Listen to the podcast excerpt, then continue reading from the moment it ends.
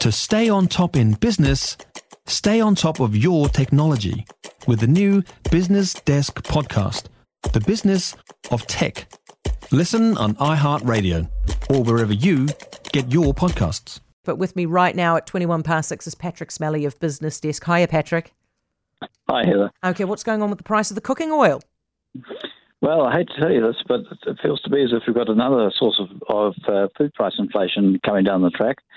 Uh, over the weekend, the government of Indonesia has banned the the export of palm oil from Indonesia. Uh, uh, this comes at a time when uh, the world's largest producer of sunflower oil, Ukraine, is both not harvesting and not producing sunflower oil, or even necessarily able to send it out of the country, even if they were.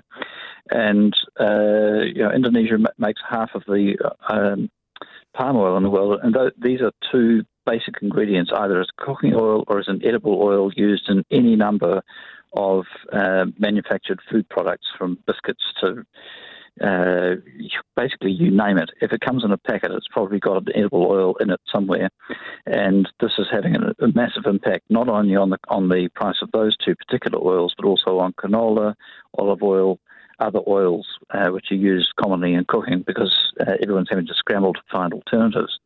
Um, the, the only difference really between the Indonesian ban on exports and the Ukrainian uh, situation is that Indonesia may eventually relent. But basically, the reason they're doing this is that they've got rioting going on because their own price of palm oil has gone up about 40%, and people in Indonesia don't have a lot to come and go on.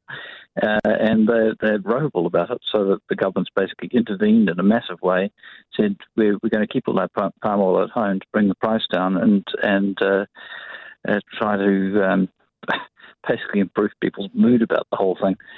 Uh, but it's, it's of no help to the rest of the world because it means that the rest of us who you don't really think about cooking yeah. oil or edible oils from day to day, but it's basic really basic stuff. When does it food. kick in, the ban? It's begun. Oh, it's, so it's like announced and started. Off we go. Yes, it's, under, it's underway. Yeah. Okay. Uh, sort of thing governments can do.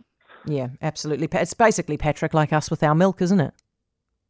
Well, it would be if we were to decide to go down that yeah. route. People a, getting upset domestically. Of, yeah, very mm. much. Patrick, very much really, so. really appreciate it. Thank you so much. It's Patrick Smellie of Business Desk.